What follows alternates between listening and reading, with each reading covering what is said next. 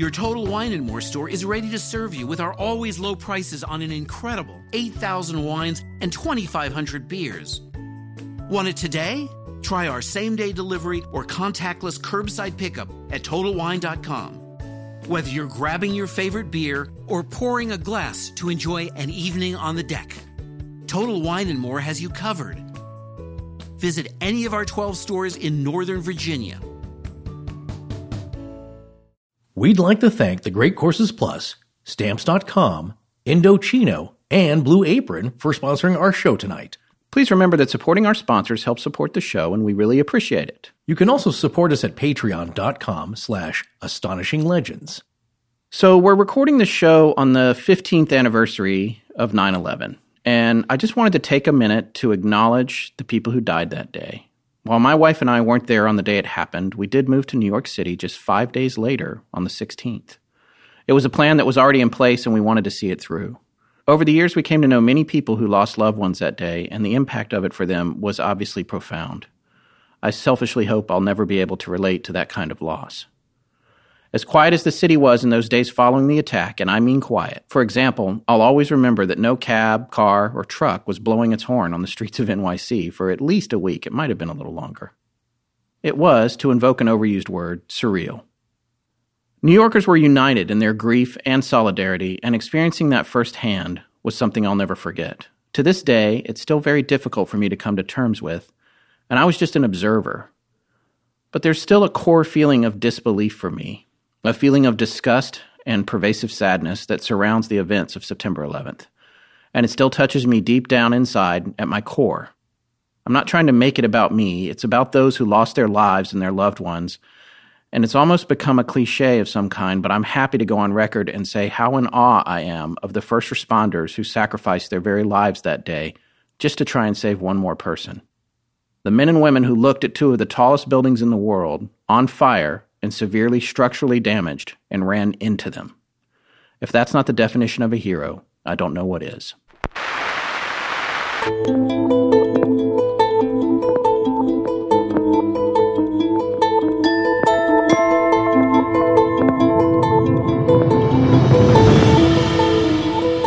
Welcome back to Astonishing Legends.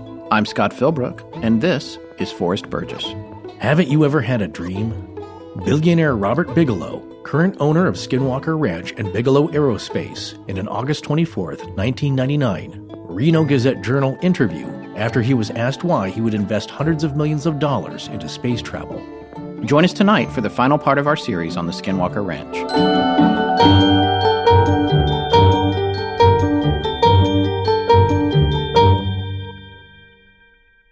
All right, so here we are the last part of this series, which I got to be honest, I'm a little sad about. I feel like you Yeah. could easily do 15 episodes just Oh, on yes. Skinwalker Ranch and the implications of all the things that are going on there. Yeah. Well, what a long, strange trip it's been. And I feel kind of bad because there is so much other material that we could have explored, but it is kind of tangential. And this one, we've had a few comments that it seemed to be all over the place. But we want to stress, and, and somebody left a nice message on our webpage about the episode, and that uh, they liked the show generally, but they felt we were bouncing all over the place. And this one was really hard. We, we mentioned this in part two. It's kind of hard to nail down into a cohesive narrative because it's a bunch of incidents. Yeah, and it doesn't care if it makes sense as a story. No, that's one of the things that we're going to go over in our conclusions is even with the scientific team that studied this phenomenon and this location, none of it made sense. Yeah. None of it was really classifiable in a standard way, which made it so hard to study using the scientific method, and in turn makes it hard for us to give a linear narrative on this thing. So we hope we've done a good job. And really, again, listening to people tell stories, I love the anecdotes. That's what I want to hear about. Oh, and just very quickly, some people had written in they were having issues with images on our website. We have finally gotten to the bottom of that, and by the time this show airs, it should be fixed. So for you guys out there who are visiting the website and not seeing the pictures, I'm predicting it will be fixed by the time this show airs on Wednesday. Ah, excellent. Yes. all right. Let's recap where we were at. Yes. Before. When we left off last week, we mentioned at the end of the show the current owner of the ranch, a Las Vegas billionaire named Robert Bigelow. Robert T. Bigelow, who had made his fortune in Budget Suites of America. Yes, and other real estate deals. Yeah. He was actually a pretty savvy guy. He grew up in Vegas. In fact, when he was a kid in Vegas, he's in his 70s now. Yeah. Vegas was not what it was. He lived through the mob building Vegas Yeah, into into what right. it eventually became. Right. He came to the realization that everybody that lived there was living on tips and had cash, and Yeah, he yeah. thought that he could build some budget weekly rental hotels Right. that the people who worked in Las Vegas could take advantage of. And Yeah. that was the beginning for him. That was the beginning of that empire. And eventually he expanded into Arizona and New Mexico.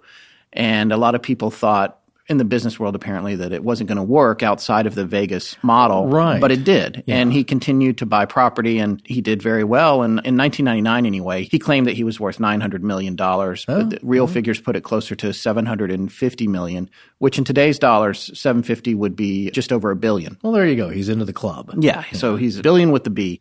Here's the thing about him. We're going to talk a lot about him tonight. He has more than a passing interest in not only space and space travel, Yes. but also in the paranormal. And, And, in all phases of and aspects of the paranormal. yeah, exactly. He has an interest in UFOs. He has an interest in the other side. He lost his son mm. tragically when he was very young. I think in his 20s, his son Yeah. passed away. And then his grandson died from a drug overdose. And so it's thought that he has taken steps to maybe try to figure out if there's a way to communicate with these guys that have passed. Now, before you say, okay, well, this guy's crazy, Yeah. he's also highly, highly intelligent. There's certainly plenty of eccentric billionaires. That just seems to go with the territory. But I think a lot of this, as we're going to see tonight, because he's so reclusive and uh, he doesn't give many interviews. I think there's maybe just one or two. There's uh, only a few. Yeah, yeah. that- that and we have some old newspaper articles that the ARC dug up, specifically Marie, who was so great at that. Yeah. He did used to talk, but he kind of Yeah. stopped. We're going to discuss why, because there's reasons that you may want to, and there's many more reasons why you may not want to, just because of the uh, public opinion. So, and then when you don't say anything, that just adds fuel to the fire that, oh, he's got something to hide. Right. It reminded me in the Coral Castle episode, the old Tom Waits song is like, what's he building in there? Yeah. Because like people are intensely curious. And then if you don't tell them, well, obviously you're doing some nefarious work that you want to keep hidden. It's great that you bring that up because this guy really could easily be perceived as the billionaire characters that we made reference to in Yeah. the earlier part of the series Yeah. from Prometheus and also Contact, these benefactors Yeah. who have an obsession with space or meeting their maker or what have you. Yes, and I forgot to mention this last time. Now we have some fans, and I've been just getting into it just because we have so many of our fans cross over to the podcast from the Pacific Northwest Stories folks. Yes. Tanis and the Black Tapes. And so, oh, you know what? That does sound a little bit like Dr. Richard Strand, this mysterious kind of uh, veiled character. But he's kind of a debunker and fictional, Yeah. as far as I could tell. But he also, at least on the show, is up to where I've gotten. He does offer a million dollar reward to anybody that can prove to him that the paranormal, any aspect of the paranormal is real. So I think they may have gotten that or inspired by the amazing Randi. Right. Remember we talked about that? He'll Yes. give you a million. Who gave an award, his own version of the Darwin Award, to Bigelow for buying Skinwalker Ranch. Oh, because he thought it was foolish. He thought it was foolish. well, he's kept his million dollars so far, and uh, whether the ranch was a foolish purchase or not, we're going to discuss tonight because we're going to kind of discuss the conclusions and findings yes. of NIDS. Well, for one thing, Bigelow only paid two hundred thousand for it. yeah, it's a bargain. Look, Not that's bad for four hundred and eighty acres, and Yeah. you know he probably makes that every five minutes anyway. So Right, it's a lot of land, not a bad investment, and the Shermans got their market value out of it. yeah, and it has access to other dimensions. well, that's all that comes in handy. Although you do lose a few calves. Um, yeah, and, uh, talk about complicating your ranch management, having your Yeah. animals wander off into other parallel dimensions. Well, try and explain that to the insurance guys. you know, get your money back. There's a few more really fascinating anecdotes. There's a ton of them from the Hunt for the Skinwalker book that I just was blown away by. And again, if you're interested in this story, you really need to get that book. It's a great book. It's by George Knapp of Coast to Coast fame, an investigative journalist, and Dr. Colm Kelleher, who is a microbiologist who was involved in a scientific investigation at the ranch, which we're going to talk about here, back in the late 90s, early 2000s. So there were four stories in particular of encounters or events that happened on the ranch that we both felt were really compelling. And we're going to share those tonight throughout this final part of the series. And right now, what I wanted to talk about was what chronologically I think was one of the first incidents. And this one has so many fascinating details. So after a while, word was starting to get out about the ranch. It was It, it took a while. Yeah. Yeah, because not many people knew about it.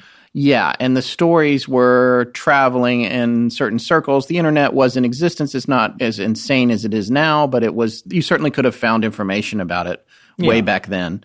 And people started showing up at the ranch. Keep in mind, this is people outside of the area, like local persons who study this phenomenon as a layman or just a private citizen. Yeah. Like Joseph Jr. Hicks. He says half the town has seen stuff going on. So everybody in the towns around there, the little burgs and hamlets, already knew that this place was strange. And if Yeah. you go back even further, the Utes, of course, this is the path of the skinwalker, stay away. So now we're talking about outside people that want to come in and poke around and want to get to the bottom of things that they've heard about. Right. So in 1996, this guy shows up at the ranch, drives all the way onto the ranch up to the house. Yeah, that's, that's what you don't want. yeah, it's in a and it's also Yeah. kind of dangerous with can get Oh, shot. you don't do you, no no yeah you don't uh, do that kind of up north there because Yeah. uh, they will shoot at you near you Yeah. and uh, it's just a big taboo. but You technically, you're uh, trespassing yeah of course you're going if you're, you're going especially if you're uninvited. there's gates there. I mean, there is now, of course, and we've shown one photo of it. Also, Ryan Skinner, who also wrote a great book that we just mentioned, Skinwalker Ranch No Trespassing, and he's got like several others after that, which are great. But check out his website. We'll have a link to it, skinwalkerranch.org. He has more current information because the Knapp Kelleher book leaves off in the early 2000s, and Skinner has written material from that point up until now and is doing ongoing investigations not only at the ranch but at other properties in the United States that seem to exhibit similar phenomena. Yeah, it's very thorough. If you want it, it's your one-stop shop there to go and get everything you want to know about Skinwalker, and then and then branch off from there. So, uh, Right. So the guy drives up. It's a large guy. I guess he's like 6'2. He's got blonde hair. He climbs out of his truck and he says to Terry that he had heard about the ranch and that he had come to meditate on the land. Oh, So Terry's out there with his son, and I guess he reluctantly agrees to let this guy come onto the property. So they climb into his truck, Terry and his son, and this hippie. So this big, this big hippie. yeah, the big hippie. So they drive back into the ranch. They're driving, they go about a mile, and they come up on this field. And the guy says, Stop, I, I want to go out there into that field. He's getting a good vibe. Yeah, he's getting a good vibe. So they stop the truck. The guy gets out. He walks out into the field about 90 feet, or 27 meters for you imperialists. We had some people requesting. Oh, really? Okay. but he gets out into the field. He's standing in the field holding his arms out like Christ the Redeemer, the statue in Rio. yes. And as he's standing out there, he starts to meditate. Terry's standing back from him about, I think, 30 feet or so, something behind him. This him. is really nice of him to take his time out of his day to go let this guy, Yeah, you know, stand in the thing. field Sure. and meditate. yeah. So the guy's standing out in the field, meditating for a few minutes. And then Terry hears something unusual coming from a copse of trees. you just had to work in cops. Yeah. Okay. Uh, well, I like it too. So Yeah, you were in trouble. And I, frankly, I got it from Kelleher. He wrote it in there oh, really? in the book, in the Hunt for the Skinwalker. It's a stand, the And tree I line. loved it. I had to look it up. He hears this bell, and he thinks, "Huh, that's odd. I've got over two dozen cattle. Not a single one is wearing a cowbell." Oh. So he doesn't really know what it is. So the man's still standing in the field. And then Terry hears the sound again. More cowbell. yeah. Exactly. Okay. More cowbell. Yeah. But the meditator, the hippie, he didn't seem to hear it. Uh, Then Terry noticed something in the trees. Something moving up in the high level of the trees and the upper branches. We couldn't make out what it was, but it seemed like it was jumping from tree to tree. That is unusual because uh, we don't have animals. We're not in the like that. jungle. No, Yeah, no. this is I the mean, desert. In the in New England, you might have a, a fisher cat, which is kind of like a wolverine, and sometimes they'll climb up in the trees. Yeah. You might have owls, eagles, even, but Right. uh, no monkeys, baboons, nothing that jumps from tree to tree. Really, that that's it's that big. But he's starting to get concerned. It's like, uh oh, here comes a ranch special. and then this thing Yeah. Comes out of the trees and is making a beeline for the meditator, Yeah. who still hasn't noticed it. Well, I'd be annoyed too. But the problem is, Terry can't see it. He can see that it's there, but he can't really see it. That's right. And it's like this large animal that seems to be bounding across the field towards the guy who's meditating. But it's partially invisible. And he and his son described it as looking almost exactly like the Predator did in the movie Predator, the alien, when he would turn on his camouflage. Right, his masking. They saw that movie much later, and I guess when they saw it, they were watching it with Yeah. Gwen, and they both said, That's it, that's what we saw. Oh, yeah. yeah. Without So- without the dreadlocks. Yeah, without the dreadlocks. So this thing is running across the field, and then it stops right in front of the hippie. Yeah. right. and it lets out the loudest, deepest, most frightening guttural roar Yeah. that you could possibly imagine.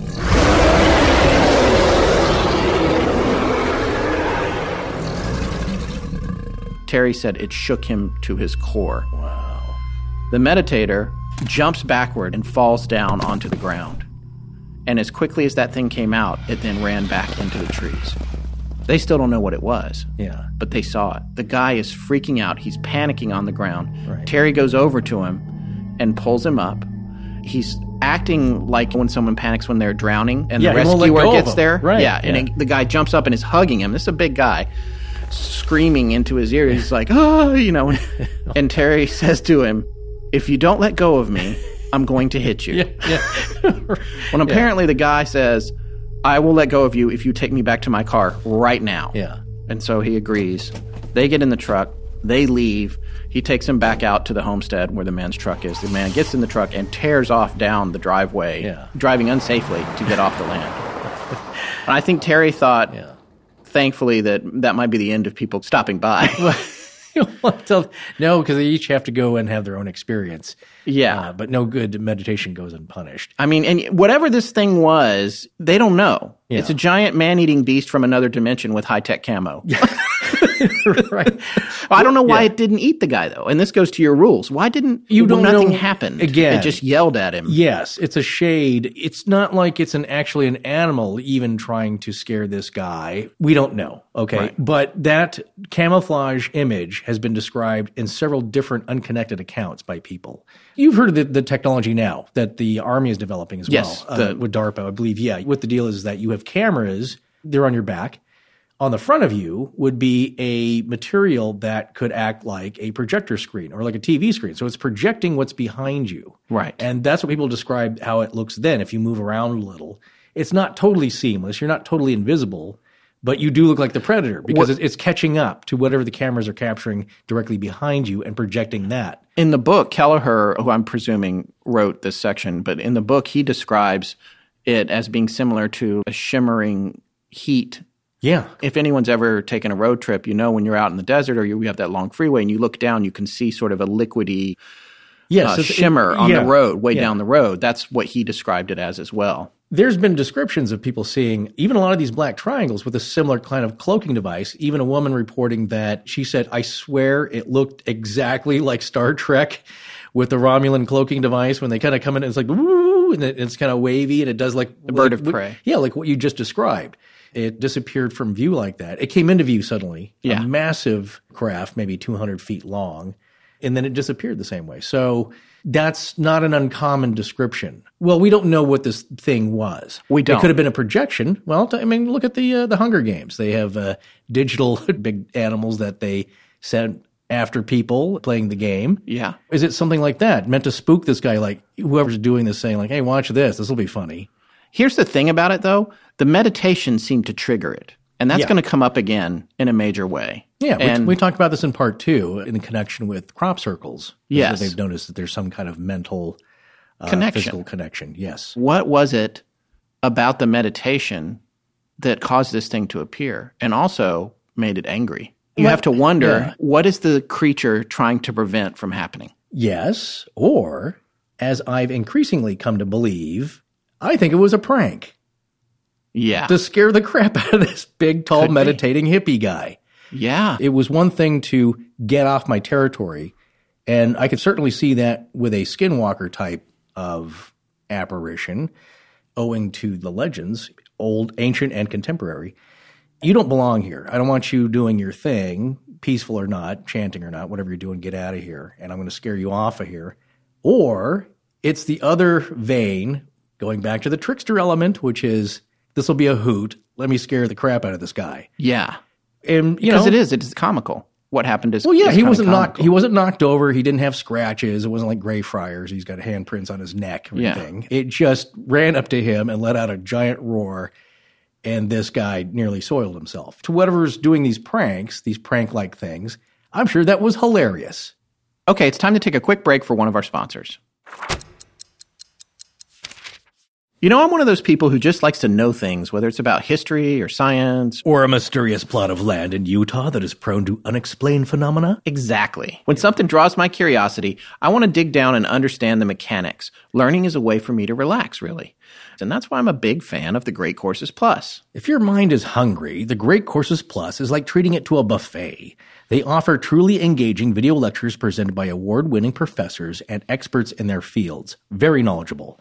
And with the Great Courses Plus, you get unlimited access to hundreds of topics history, science, art, food and cooking, better living. The Great Courses Plus is also convenient. Watch anywhere, at any time. Start and resume again from any device mobile phone, tablet, laptop, or TV. If you're waiting for a flight or a doctor's appointment, just log on and explore. Right. So remember last week when I rattled off all the really interesting titles from the series Heroes and Legends, the most influential characters of literature? Well, I'm up to a lecture called Sherlock Holmes, the first great detective. And other than helping to misname the Mary Celeste as the Marie Celeste in the public's mind forever in his short story, Doyle wrote for Sherlock a great line which has stuck with us and might apply quite a bit to a lot of our own episodes. When you have eliminated all which is impossible, then whatever remains, however improbable, must be the truth. Pretty good, huh? Yeah. Uh, except my problem is that I'm not sure what's impossible anymore. Well, what is possible is that our listeners are free to explore the Great Courses Plus on their own and enjoy it as much as we do, and try it out risk free. The Great Courses Plus is giving our listeners a special offer. Get an entire month of unlimited access to all of their lectures for free. It's obvious you enjoy the same things as we do, so we know you'll love the Great Courses Plus. So don't wait. Start your free month today. Go to thegreatcoursesplus.com slash legends. Remember, thegreatcoursesplus.com slash legends. All right, let's get back to it. So we talked about the meditation event and how that creature came out and really scared the pants off of the Seemingly of the one of hundreds of different types of characters. Yeah, but what this belies is the fact that word is getting out about the ranch, and the word has gotten out Yeah. to Robert Bigelow. From a newspaper article That's right. that we mentioned. Yeah. Yeah. Bigelow had actually, just prior to his acquisition of the ranch, created a group called the National Institute for Discovery Science, or NIDS for short. He was convinced that there was something to be gained by conducting a thorough scientific evaluation of the paranormal, and he had the funding to make sure it happened, and it happened with all the right procedures. Now, herein lies a big controversy. Shortly after NIDS was created, Bigelow bought the ranch. He bought it for $200,000. It was a short flight from Vegas by billionaire jet plane. right. And it was the perfect place to check out the veracity of the tales. And he must have believed them. He actually invited Terry to stay on as a ranch supervisor. So Terry and his family got the heck out of there. Yeah, They as, you, like- as you'd heard from the last part two there, they'd had enough. yeah, Yeah. they'd had enough. So they moved, I believe, about 15 or 20 miles away. But Bigelow invited Sherman to stay on at the ranch. Well, that's smart because he knows the property. Yeah. and he knows how the uh, the ranch works. He can take care of the property, And he also yeah. knows how to elicit responses from the ranch. Oh, you mean from the other side? Yeah, I mean, he knows something about it. when it's going to happen, where to look, what kind of things might happen, and this is the exact kind of stuff that Bigelow is wanting to sick his scientists on. He wants to put these guys in there, and he wants to quantify and measure and be able to relate a verifiable scientific method analysis of what is happening there. Right, right. Also, what's great is that as a wealthy man, he can go ultimate legend tripping, which is kind of what this is. He's going to check out a legend at a property, but he's using Terry because he's eliminating that learning curve of what's the pattern here? Is there any kind of pattern? And also, just as practical means, he can take care of the day to day routine stuff with the ranch. The fascinating thing about Bigelow, too, is he has all this real estate. He's made this money off these hotels. Apparently, one of the things that he first said a long time ago in some of the older newspaper articles we found was that he wanted to build a 500 room space hotel. Yeah, yeah. Well, that was the plan. He doesn't talk about it anymore And that's what we were talking about earlier about how he seemed to have gotten quieter over the years in terms of interviews and that sort of thing. But back in the 90s, he was freely saying, yeah, I'll build a space hotel. Well, that's not so different than uh, Richard Branson, which is let's bring space to the people, which is kind of democratic in a way. And uh, of course, you know how very much it rich, would cost? very rich people, sure. Yeah, right now, do you know what the estimated cost is like To- to for get a seat on a SpaceX? Is or- it more than Justin Timberlake is paying to go for an orbital ride? It's 20 million. Those folks have money like that. So Yeah. to them, it's like two grand. And there's a slight risk of being atomized. Well, that's you know that's how I want to go. I Yeah. want to be vaporized, turned into gas. Yeah. even more so. Of course, these guys have these big kind of plans. That just seems to be their their milieu. These crazy ideas like underwater hotels, space hotels, hotels where normally people shouldn't be. Well, and it's interesting because Bigelow has this philosophy, and I think he's right with it. You can't develop the technology for space travel on Earth because you're restricted by all the laws of physics that take course. place on the surface of the planet. Yeah. And that ultimately it should be developed in space.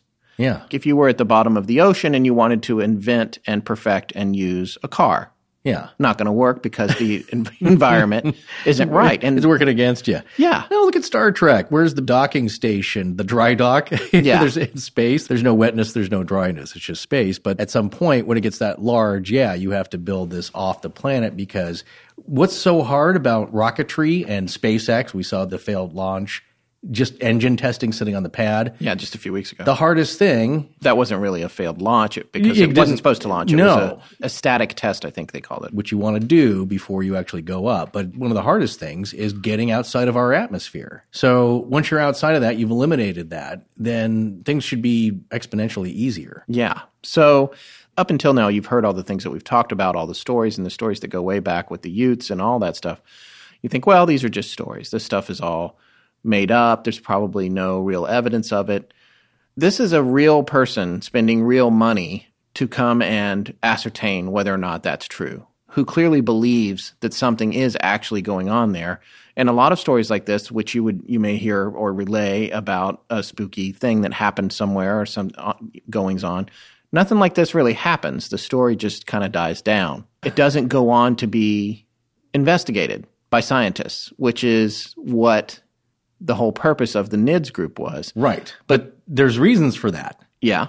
And part of the reason might be it's the nature of it being observable in a way and other outside influences, really. And they'll tell you that as part of their final report. And the other thing that uh, some of the insiders have said is that they were being worked against at every turn. So when you come to do this as a scientific study, it's like you don't really have germs plotting against you. Right. They're there to be observed. Yeah. Then you have the whole Schrodinger's equation, Schrodinger's cat, all these different elements about the scientific method and applying that to something this anomalous. It may not always work, and it didn't. It didn't seem to work here. But Colonel John Alexander has said, like, well, look, if you went there, you would experience boredom, Right. most likely, because you have to realize all these stories that we're telling you now, and I think we may have mentioned this also in part two. We're compressing all the time here over several years into several hours and hours Of events. of telling you these stories. Yeah, of of course. So it sounds like a lot was happening in a short period of time. And relatively to these types of events, it is. And I've often noted this. It's like people who say, ask anybody, have you ever seen a UFO? Well, I saw a light that was zigzagging off in the distance. It wasn't, you know, it wasn't the space station. I'll tell you that. Or they think they saw a ghost or whatever. Well, how many times does it happen? Don't know. Once in my life, twice, Yeah, three exactly. times. These are rare life events for most people anyway. And so what's unusual about this place is that a lot of weird, different things have all happened within, you know, a long span of time, years, over years. But that alone in itself is unusual and worthy of note. Yeah. Let's talk a little bit about NIDS. He had put together a serious team for this, and I believe Kelleher talked about essentially a job listing asking you know, for to be involved in this. And Kelleher wasn't involved in it. He has a doctorate, I believe, in microbiology. Yes. Mm-hmm. And the other people who were involved, who were named, are also Eric Davis, who has a PhD as well, possibly in physics. He's a physicist, I, I believe. But then there are other folks who didn't want their names used, who stayed anonymous, who were involved because when you explore this kind of thing as a scientist, you can be branded a crazy person. Most assuredly. Yeah. Is that even people who don't think you're crazy don't want to be tainted by association? Yeah. They're trying to get papers published. They've got tenure at universities, and other folks don't like to see anything related to that because that just puts the wacko label on you, Right. Even if you're remotely associated with it. However, I will say Bigelow did put together real, genuine, bona fide scientists together. Yes, he did. And he gave them all the equipment they asked for. And they were able to make as close to an official study of the events at the ranch as, as anyone could possibly do. Additionally, there was a member or a consultant to NIDS, a colonel that you just mentioned. Yes. Colonel John B. Alexander. Yep. I believe. Yep. mhm, Retired. We mentioned this in part two. There's a seven minute interview with him with Alejandro Rojas, right, of Open Yes. Minds TV. Mm-hmm. We have a link to that, which it's worth watching. One of the things that Alexander says in that video and in other interviews is that for some reason, whatever was happening at the ranch did seem to be focused on Dr. Davis, the physicist Yeah. somehow there was a connection there, which is fascinating because it does seem to focus on certain people, which might explain things like Garth Meyer saying he never saw anything. Maybe it wasn't interested in him, whatever this Well, there- phenomenon was. Right. Either Davis was sensitive to these goings on, Right. or the phenomenon and the, and the goings on were sensitive to him. And if there's other people who didn't see it, that would mean that maybe they weren't sensitive to it, or conversely, they weren't of interest. It was just this individual. Why were those three skinwalkers trying to climb the fence of that one white family? Yeah. Because they had something special. They had some kind of powerful mojo going on with them. And the other thing that's really fascinating is that Alexander describes the phenomena there as a precognitive sentient phenomena. And we mentioned the precognitive part of this in an earlier episode. I think I made a minority report joke. Yes. uh, about that. Uh, Right. But there was something about the things that are happening that seem to know exactly who they're dealing with. It's even with the hippie who was meditating out in the field. yeah. It's like you said, the trickster element, the I'm going to mess with this guy. I know what this guy is. I know he's a visitor. I know he wants to experience something. Yeah. He's come here and I'm going to give him his money's worth. Let me see if I can make him poop his pants. Yeah, exactly. So, Yeah. what is that about? Why is this thing toying with people? And it's the same thing that Terry and Gwen described when they were dealing with the blue orb. It seemed to know what they were thinking. And the other thing that happened to the NIDS team over and over again was that whatever was happening at this ranch was aware when it was trying to be measured. Yeah. And that created a problem for them. It created a problem for the scientists. They frequently would see just enough to confirm for themselves personally that something odd was going on, but it wasn't something that you could capture. It would be a light in the far, far distance that's Right. moving erratically. That's definitely not a gas fire at an oil well. There's a craft or something or an orb, but it's so far away. If you take a picture of it, it's very hard, especially at night, to capture definitive visual recordings of something like that unless Yeah. you're right at it. And if you're right at it, you're having a whole different experience anyway. This is perhaps the main point of the whole NIDS research. This stuff is not easy to capture, and it may be impossible to get anything satisfying. You get bits and pieces here, but your story of the uh, orbs, did you say? Points of light? Yeah, they were white lights. I Yeah. did not see flashing lights that you normally see with aircraft. They were little stars in the sky, but closer. They definitely seemed just above the clouds for altitude. Yeah. This is what's fascinating, and it points to the aspect. There are elements of this that ring true that from these stories, that's how we piece together these bits of info. And that's really all we have to go on, especially as private citizens. We're not going to get to the deep, dark files out there in the world about who knows what and what's really going on. But what you can do is from these anecdotes, if you believe them, is kind of piece together a picture. And so, one element of this, that what you've just described, reminded me of an interview with UFO sightings. Knowing these topics were going to come up again, I was making notes on these shows I was watching. This one gentleman who's retired, his hobby is astronomical photography. So, he's got a telescope, he's got his SLR, and he's got state of the art equipment, poured all his money into it. And he lives in Florida, which, uh, you know, they see a lot of UFOs there. So he has this deck, and I think he points the telescope up the stars at night. But he happened to see something, I think, kind of in the afternoon in the daylight, and it was the shimmering kind of craft. And he he could see it with his naked eye So, of course, perfect opportunity. Takes the telescope, points it right at this object, which is just off the water, but he could see that this is stationary, it's hovering, it's not an aircraft, it's not a helicopter, it's not moving. And he hooks up his SLR and he's like, I got this. I got all the right equipment. It's daylight. Zooms in on this thing. He said, Here we go. This is going to be in focus. He takes the picture, takes several. It looks exactly the same as it did with his naked eye.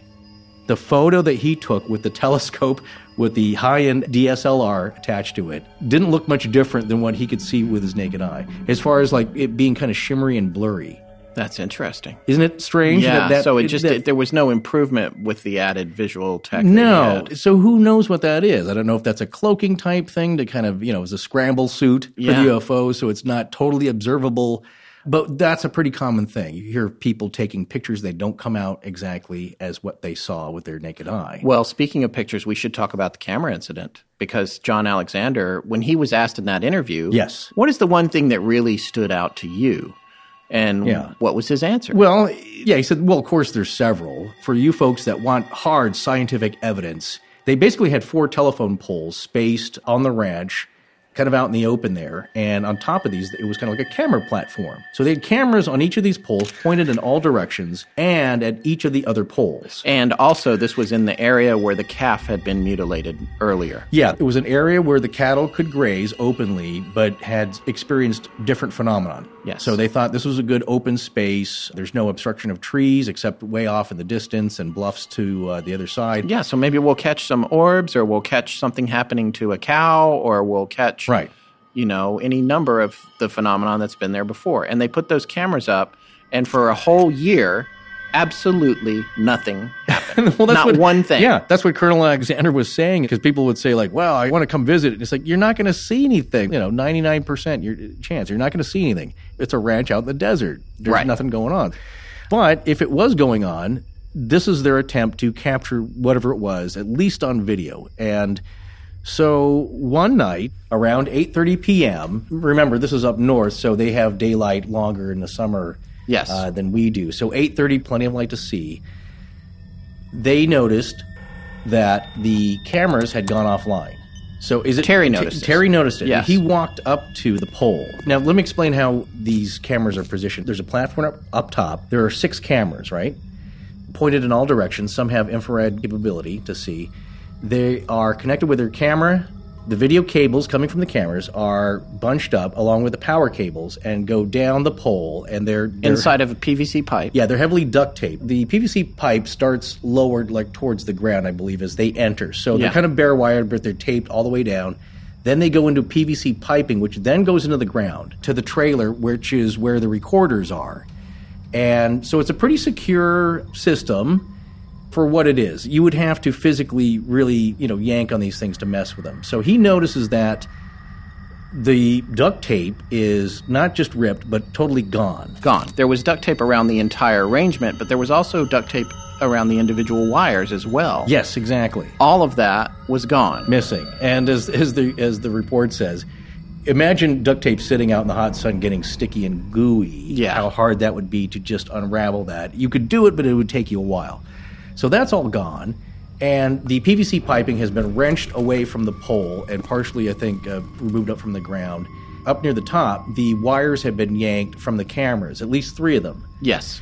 And There was a- also yeah. from Alexander's interview on openminds.tv, he said that there was a three foot section of wire yes, just missing. yeah, Like the duct tape, no sign of it. And they canvassed the ground. They Yeah. gridded it out and searched several hundred yards in every direction, never found the tape, and never found the missing wire. it had been cut. Yeah. Now we have evidence because we have other cameras pointed at this pole. Yes. These poles are, are spaced 200 feet apart. There's four of them. And the other ones will have a camera pointing back to pole number one. So we should get this. We should have this on tape. The other ones were running. So, of course, they all rush back to the trailer. And what they noticed, Scott, as the timestamp gets to 8.30, They're glued to the TV. They're looking at this monitor and the playback. It goes to 8:30. It goes right past 8:30. Nothing happens on the tape. right, right. No, And this is on Yeah. the working camera. And not only is nothing happening, there's cattle munching on the grass there. Yeah. As Kelleher says, munching. Yeah. I love that. yeah. They don't react. They're not looking at the pole. They're not reacting as though there's any sort of presence around them. And as Alexander says, if you walked up to them as a human, they would part. They would scatter. Yeah. You know, they, they're a little skittish of you, so they would part normally. They just happen to be grazing around the foot of the Of the telephone pole. pole. And it's not the cat. The cows didn't rip it out. just Yeah. if you're thinking that, that didn't happen. But nothing had spooked them. So Right. they were just there. And, And they didn't have enough resolution to really see what was happening on the minute level. So Yeah, they, didn't have the, the video capabilities that we even do now, high def and such, but it was as good as they could get at the time. Right. And so they would have to use some enhancement. So yeah, that- they took the tapes back to Vegas to the NIDS headquarters, which was in Las Vegas, which is where Bigelow lives, Right. and also Bigelow Aerospace is based there. And they tried to enhance the video. Everyone jokes about that. Enhance, like from Blade Runner, which is impossible. You 223, can- 30, yeah, Yes, you, you cannot yeah. add resolution to something. But what you can do is increase the contrast or look at different wavelengths and try Exactly. to and try to figure out what's going on. And one of the things that they were able to do was determine and one of the things that they were able to do was to isolate and see the little red tally light on the Yeah, cameras. yeah. And they were able to determine when the light went off. Right. And they saw it go off at 8:30. which is when the cables were cut. They were cut, they were yanked out of the cameras, the duct tape was disappeared and 3 feet of wiring was disappeared all around 8:30. The camera was pointed right at the pole. It saw the cows. The cows are not reacting. Now they know that this is when it happened and this is one of the interesting things that Colonel Alexander talks about in that interview that we keep referencing which we have a link to. It's about a 7-minute interview. Yeah. He talks about how the cameras are on an intervalometer. If you don't know what that is, it's basically just a timer, and this is typical with surveillance cameras. Yeah, your, your i right. Your iPhone will take time lapse. Yeah, photos, you- which is what that is. you don't want to run it all the time because it consumes a huge amount of tape and Exactly. and especially when you're doing a long-term surveillance like that so it's taking a picture every second or two seconds I believe there. Yeah, I believe Alexander said there was two settings. One, it would do one frame per second, so that's still pretty good. If Yeah. you see time lapse, that could be like one frame every 10, 15, 20 seconds. right This is one frame per second, or there was a faster setting, three frames per second. right So what this means is that essentially this happened instantaneously. right they were able to conclude and what colonel alexander was able to say and what he said is one of the most puzzling quantifiable incidents in the nids history Yeah. of doing research or trying to capture these paranormal phenomena on tape was that the cameras were working and then they weren't working Suddenly, all the damage that happened would have had to happen in the span of about a second or a third, third of, of a a sec- second. yeah. So wrap your head around that, folks. Something yeah. came yeah. that either is really fast and dexterous Oh, and invisible, Yeah. or something came that can control time Yes. Right. or not appear. tear a hole in the curtain of our time space continuum fabric, blah, blah, blah, yank the crap and then beat it. Yeah. Yeah, without all without bothering the cows. Right. But it answers a big question. It answers a question. What question is it answering? The question is, how does it work? no, it's my question. There's a woman who tells a story about being haunted in her house and communicating with some kind of entity. And she found writing in lipstick on a mirror, and then she would ask it questions. So I was thinking, okay, is this like my favorite Martian when her back is turned, the lipstick, woo, and it goes up and it does the writing? In this case, is there some pair of shears that kind of bob up and down and goes up to the wires and clips them? yeah, like Disney style. Mi- the ghost and like Mr. Chicken. string. Yeah, on a string. Some uh, Snip, some crew snip. guy is off the back with trick line and he's bobbing this thing because they need you to see it. It's Yeah. not as it's not as funny or impressive, especially with Don Knotts in the picture. Yeah. if these things just happen instantaneously, that's how you it has to be portrayed. But the question it answers is that how does this happen? Right. You don't exactly know, other than it's instantaneous. In the blink of an eye, it happens. So that's kind of curious. Even if it was a poltergeist, you'd see some yanking, you'd see the tape, burp, burp, burp, you know, being ripped off the pole and coming around in a circular thing and being thrown away in a big sticky ball. Right. But you don't see that. No, It- and they it never found the tape. Yeah. They couldn't find the wire. It's just like the cattle. There was, I think, he had lost six cows that completely disappeared off Yeah. the ranch. Eh, of just course. vanished, not mutilated, just gone. And then the second part of this, again, it's that you have your doubters saying, like, well, why don't they do it scientifically? Why not have cameras set up? Well, here they did. Yes, They took the proper measures. They had cameras set up. They had a camera pointing at the other cameras to see all around, and it didn't get anything. But that's kind of an answer in itself. Again, point number one here.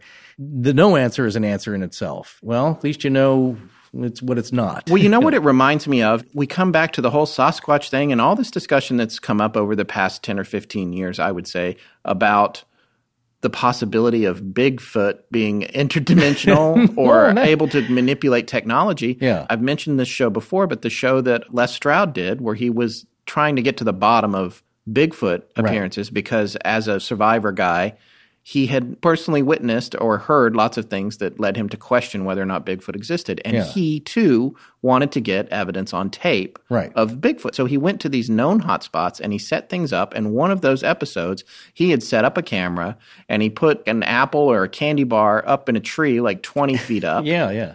And the next morning, that stuff was gone. And when he went to look and see what moment it happened, the camera was disabled. Aha. And by the way, he was Yeah. up on a mountain. It's not like some neighborhood kids came by. Way up in the, I believe in the Pacific Northwest somewhere. Yeah. Uh, where you're supposedly from the general region. And um, Yeah, right. Yeah. Never you couldn't see anything on the camera. You had mentioned this grand unified paranormal theory. That'll be in the conclusions part. Okay, I don't wanna get say- ahead of to- ourselves, Just but- to satiate ARC researcher Chris Cogswell. yeah, it's just interesting the common ground between this particular event and that event. But it goes right back to what we've been saying was that NIDS had no luck being able to acquire forensic evidence that could tell them anything about what was going on at the ranch. Even though the scientists themselves were personally witnessing activity, they couldn't get it recorded in any way that you could then show it to someone and say, aha, look, look what's happening here. Right. When they did get close to that, they wound up with this phenomenon that disabled three cameras in a third of a second, Yeah. it- invisibly. Right. So there's two ways to look at this, I guess, or maybe more. Whatever force is doing this is leaving little bits and pieces, being the, the trickster, or they're not allowed to by some intergalactic uh, Douglas Adams rule. you Yeah, know, the this is a galaxy. very Douglas Yeah, Adams very story. Douglas. Yes, exactly. There's, you know, rule 732, you're not allowed to totally mess with people. You can a little, though. But you know what else it demonstrates, just like the meditation event demonstrates? Yeah. It demonstrates an understanding of our world and our technology, even at the most basic level, to know what a camera is and what they were trying to do there with the cameras. To specifically come here from, I mean, getting way off the ranch here, to, to use a Literally. to use a phrase. Yeah. To come here from another dimension or Yeah. or whatever, and specifically to disable what by all intents and purposes, if you can travel from another dimension, is archaic technology just to prevent us from being able to ascertain what these things are. That in itself sends a message. Well, Why yeah, would these things even care if we got them on camera? Why? well, there, I'm honestly, I'm at a loss. you're for, fla- I, I, yeah, the I first just, time ever.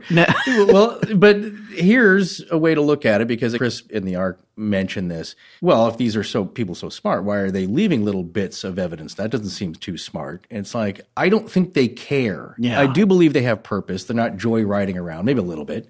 But whatever they're doing and whatever their purpose is, and I believe they whatever is happening does have a purpose. That's just my personal belief. There's a purpose to everything. I believe that they're watching themselves but they don't seem to care. And that kind of goes into the final NIDS report, or one of them, about the nature of the sighting of the Black Triangle, specifically more the UFO phenomenon.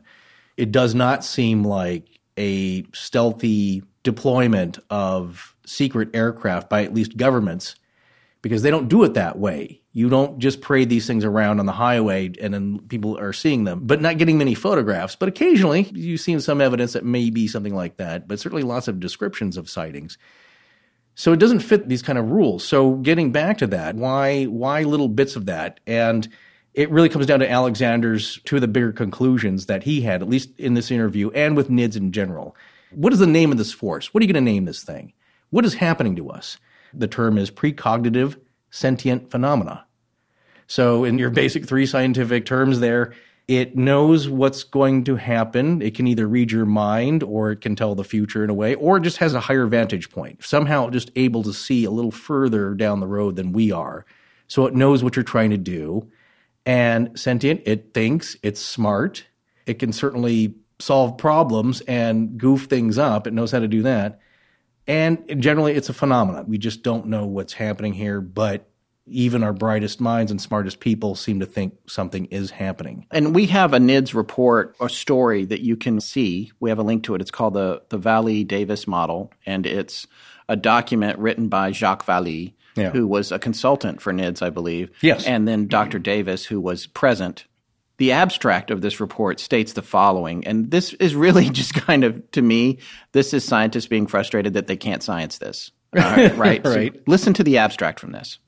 The main argument presented in this paper is that the continuing study of unidentified aerial phenomena, UAP, that's what scientists call UFOs, by the way. Yeah. okay. Unidentified aerial phenomena, UAP, may offer an existence theorem for new models of physical reality. The current SETI paradigm and its assumption of mediocrity place restrictions on forms of non human intelligence that may be researched. A similar bias exists in the ufologists' often stated hypothesis that UAP, if real, must represent space visitors.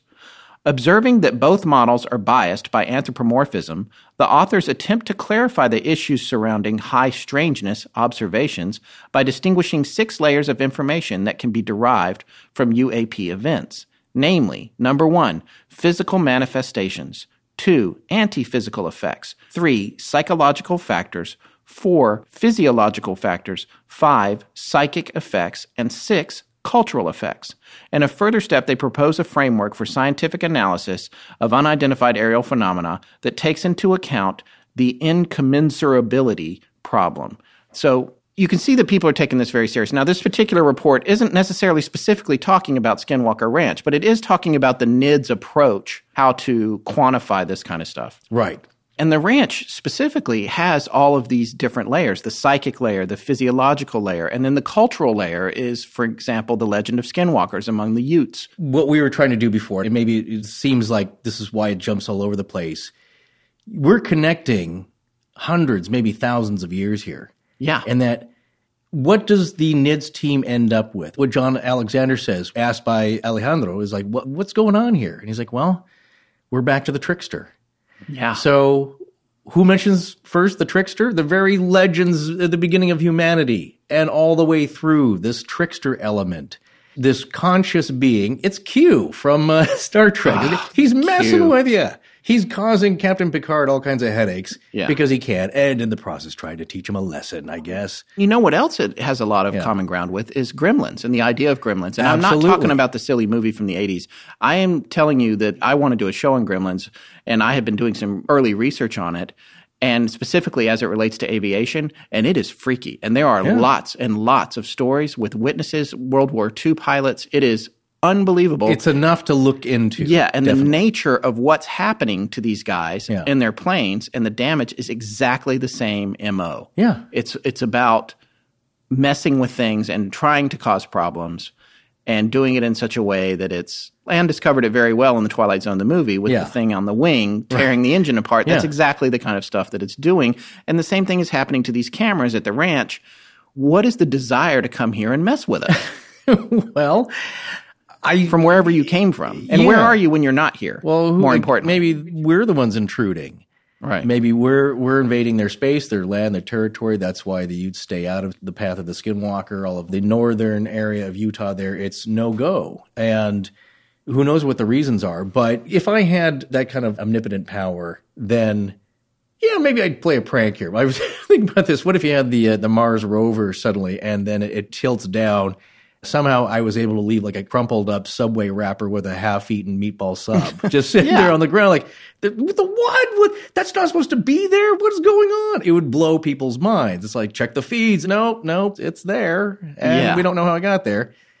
My God, that would just turn everything upside down. Well, people are being messed with. But like I said, the elements that they're describing go way back to the first legends of the Skinwalker, being able to read your, at least with the Navajo tradition here, being able to read your thoughts, luring you out to the open and playing tricks on you, scaring you. before we walk away from the the idea of the trickster, I did want to point out one other thing. Pretty much everybody, especially when you're a kid, Yeah. has done something to mess with a lower life form. Yeah, Whether Yeah. it's using a magnifying glass to burn an ant to death, Yeah, not really a or trick, yeah. you know, moving the cheese in the maze and watching the hamster try to find it, Yeah. or playing peekaboo with your own child when they're a baby, you are doing things that are beyond their comprehension. Or, Yeah. and I feel bad about this, but when I was a oh. kid, sometimes I would put some sticky tape on the back foot of a cat, Oh, yeah.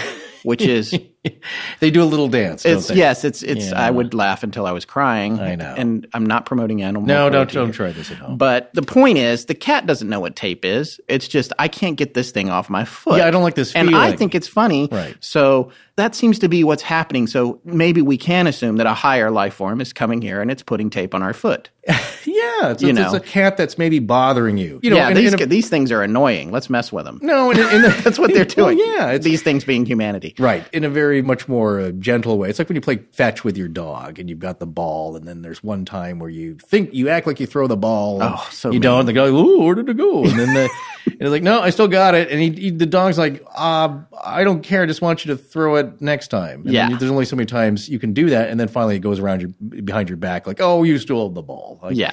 the dog doesn't care. He just wants you to play with him. So in these cases, it's like from demons to skinwalker to UFOs because I believe them appearing in the places that they do and not trying to be secretive. Again, going against a government rollout of some kind of top secret craft. It doesn't fit that profile. Well, and I read in the research too that you know another complicating effect here is we can talk briefly about Gary Hart. Before you do, Yeah. do you want to go into and describing one of the final uh, elements of encounters here that I consider pure trickster? You know what? We'll do that in a minute, but right now it's time for our next message from one of our sponsors. How great would it be if the post office was open 24 7? You could avoid the lines, go anytime you wanted. I don't know. I still think I'd have an allergic reaction to going. That's the only time you can get in and out would be like 3 a.m. And I live in Los Angeles. I'm not about to go to the post office at 3 a.m. Point well taken. Yeah, that's why we love stamps.com. No limited hours. We can get our mailing and shipping done as needed, and so can you. Just use stamps.com to print postage right from your desk whenever you need it. I can't tell you how much time and energy stamps.com has saved us. You just use your home computer and printer to get official U.S. postage for any letter or package, then the mailman picks it up. Just like that. Just like that, and you'll save money. Get the exact postage you need, no more overpaying, even get special discounts that aren't offered at the post office, even at 3 a.m. Scott and I use stamps.com, and you should too. And we can sweeten the deal for our listeners. Right now, sign up for stamps.com and use our promo code LEGENDS for this special offer a four week trial plus a $110 bonus offer, including postage and a digital scale. The hours in the day are too few to spend even a couple of minutes standing in line at the post office. Stamps.com is a way to get some of that time and energy back. One more time, go to stamps.com, and before you do anything else, click on the microphone at the top of the homepage. That's very important. And type in legends. And in just a few minutes, you'll be printing postage right from your desktop. That's stamps.com. Enter legends.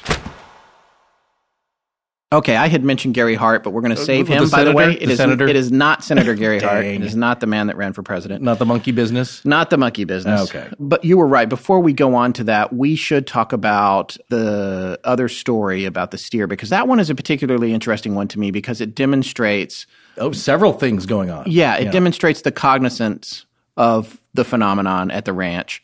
I thought about Colonel Alexander's words, and when he says, "Well, it all comes back down to the trickster," and I started thinking about the pranks, or you know, the, the incidents that were reported and the interactions, and it was like the hole digger was stuck in the tree. Yeah, the 70 pound post hole digger post was hole found 20 feet up in a tree. Yeah, goofy things, cordwood being stacked. But I thought, like, out of all those, what's probably the best prank I've heard? And this one immediately came to mind, and it, it involves Terry's bulls. So they had four prize bulls in a, a little corral. I think this was after they had already left the ranch. Yes, it was. It was because I know NIDS was involved in the follow up investigation. Yeah. So the bulls were still there on the ranch because they had moved. I'm not sure that they had a ranch in their new home. I think the that's part of the reason that some of the animals were stay behind with NIDS. They, well, they have property, and of course, you can keep a horse or two, and- Yeah. and, some and a couple of cows, Yeah. but not the ranching operation that they certainly had before. Right. So they were actually driving on the property and they looked over and it was Terry and his wife, Gwen, were in the car and they looked over and saw those four bulls and she said something to the effect of this was in a private discussion between Yeah, them. It's like, I am so glad nothing has happened to them. Those are our best animals, and we're very fortunate that they've been fine throughout all of this. Well, a prize bull, of course, can uh, inseminate a lot of females. So one of a good stock can bring a lot of money and generate a lot of money with Yeah. offspring. So And they are- had these are- four. yeah, these are prized possessions. And again, Terry knew what he was doing with animal husbandry. So it's interesting that you mentioned that again because that's a little tidbit I forgot. Was that was brought up? Knock on wood. Thank goodness nothing's happened to those because if it did, we'd really be screwed. So then they go about their day on the same day that they mention this. 45 minutes later, they come back by the corral. They look over, and the bulls, all four of them, gone. Yeah, your worst nightmare. Didn't we just talk about this? Yeah, we did, and, now, now they're gone. It's like it knew they were talking about it. And so, in addition to them being gone and them possibly being attached to them as their animals and that they've raised and that have sired a million calves and all that kind of stuff, it's also tens of thousands of dollars. oh yeah, It yeah. just vanished. So they're in a panic now. They're looking all over the place. They're just hoping these things aren't turned inside out somewhere. Yeah. So they go down to the corral and they start looking around, and right next to it, bordering it, there's a trailer. An old, uh, kind of a rusty uh, trailer, not used very much. It was over in uh, one side of the corral, inside the corral. So Terry goes over to this old trailer and he realizes that something is inside. And he looks in there, and inside the trailer are all four bulls. Yes. They're standing in there and they seem like they're barely conscious. And at this point, Gwen had gone back to the car and she was crying hysterically. She Yeah. was really, really upset. But he realizes they're in there and he calls for her to come back. And so he looks in this trailer and they're just standing there staring like they're not even awake, like they're in some kind of trance. Exactly. And then he gets their attention and they start going crazy. Well, the first thing he noticed was that how did they get in there? And there's a handle, there's a latch. Yes. There's a spot for a lock, but instead of a lock, I believe there's like baling wire. barbed wire. Imagine where the hole is for the lock. Yes. Into the latch. So basically, it's wired shut. The literally. trailer was wired shut. The Yeah. animals were in there, and it was still wired shut. And on top of that, there were cobwebs on the latch. This thing was not meant to hold four adult bulls. No. Inside. So they were crammed in there, shoulder to shoulder, like sardines. Right. When he opens the door, it seems like they kind of snap out of this trance. They start to awaken. And they then s- what happens? They start kicking and going crazy. And they start going nuts and because they crapping don't, everywhere. Yeah, well, they don't.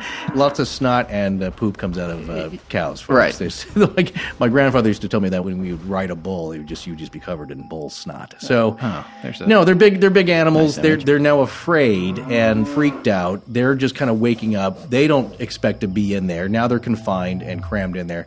So yeah, they started kicking the crap out of the trailer and each other. That must have been a sight. Yeah, but they do get out, and they're okay. But at this point, the NIDS team, the scientists are on site. The ranch does belong now to Bigelow. And so they get word of what's happening. They come out to examine. They're videotaping everything, trying to figure out what happened.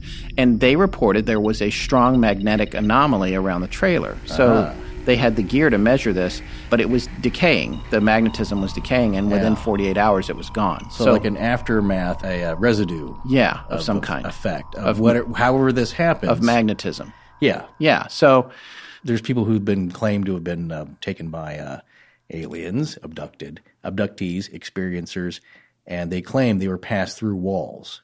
right. So particle physics, uh, the subatomic level. Can things be jostled? Buckaroo Banzai. Can you travel the space between atoms?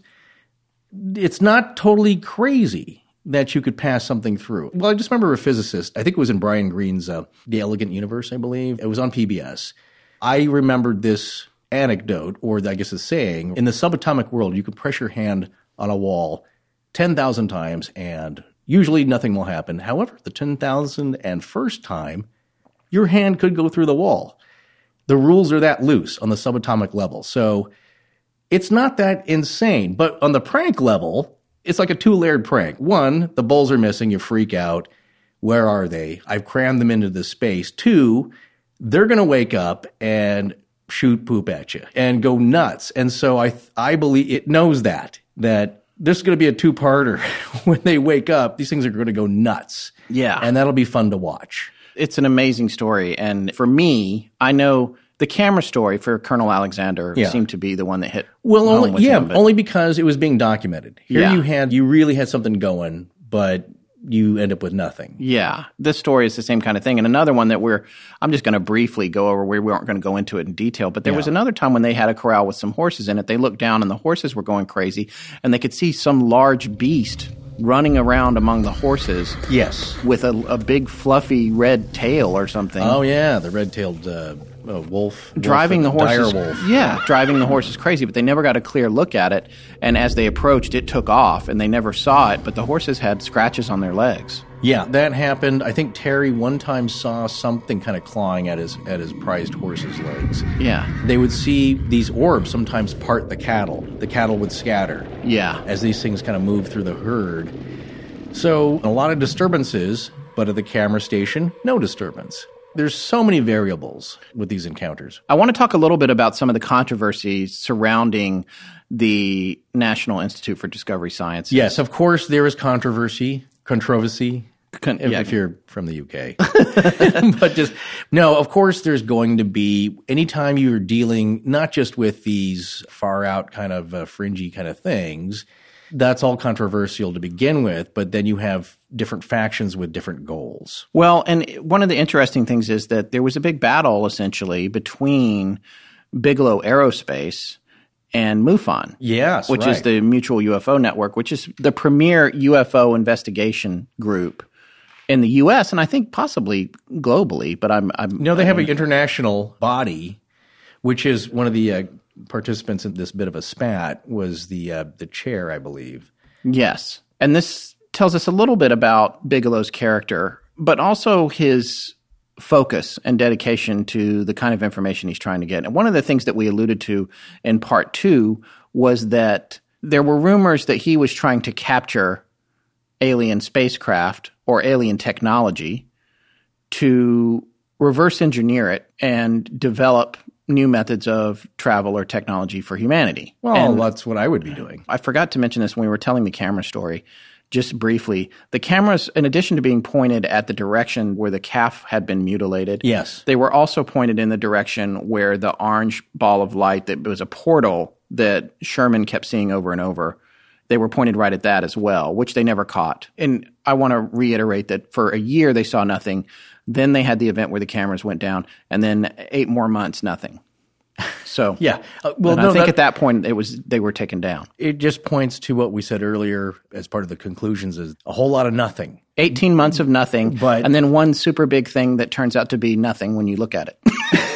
yeah, it's uh, right. Well, it- like they say with police work, it's a lot of boredom and then uh, 10 minutes of sheer excitement and panic. you know, Yeah. so it's all spread out, but very strange. And I would say the, the special nature of this case, there are things that were discovered and kind of documented as, as best as they could, as much as they could, that you don't see a lot in other reportings of this kind of nature. You know what I'm Yeah. saying? So they dig a little bit more information than you usually do, not the whole picture. But that's what I think makes this story special. right.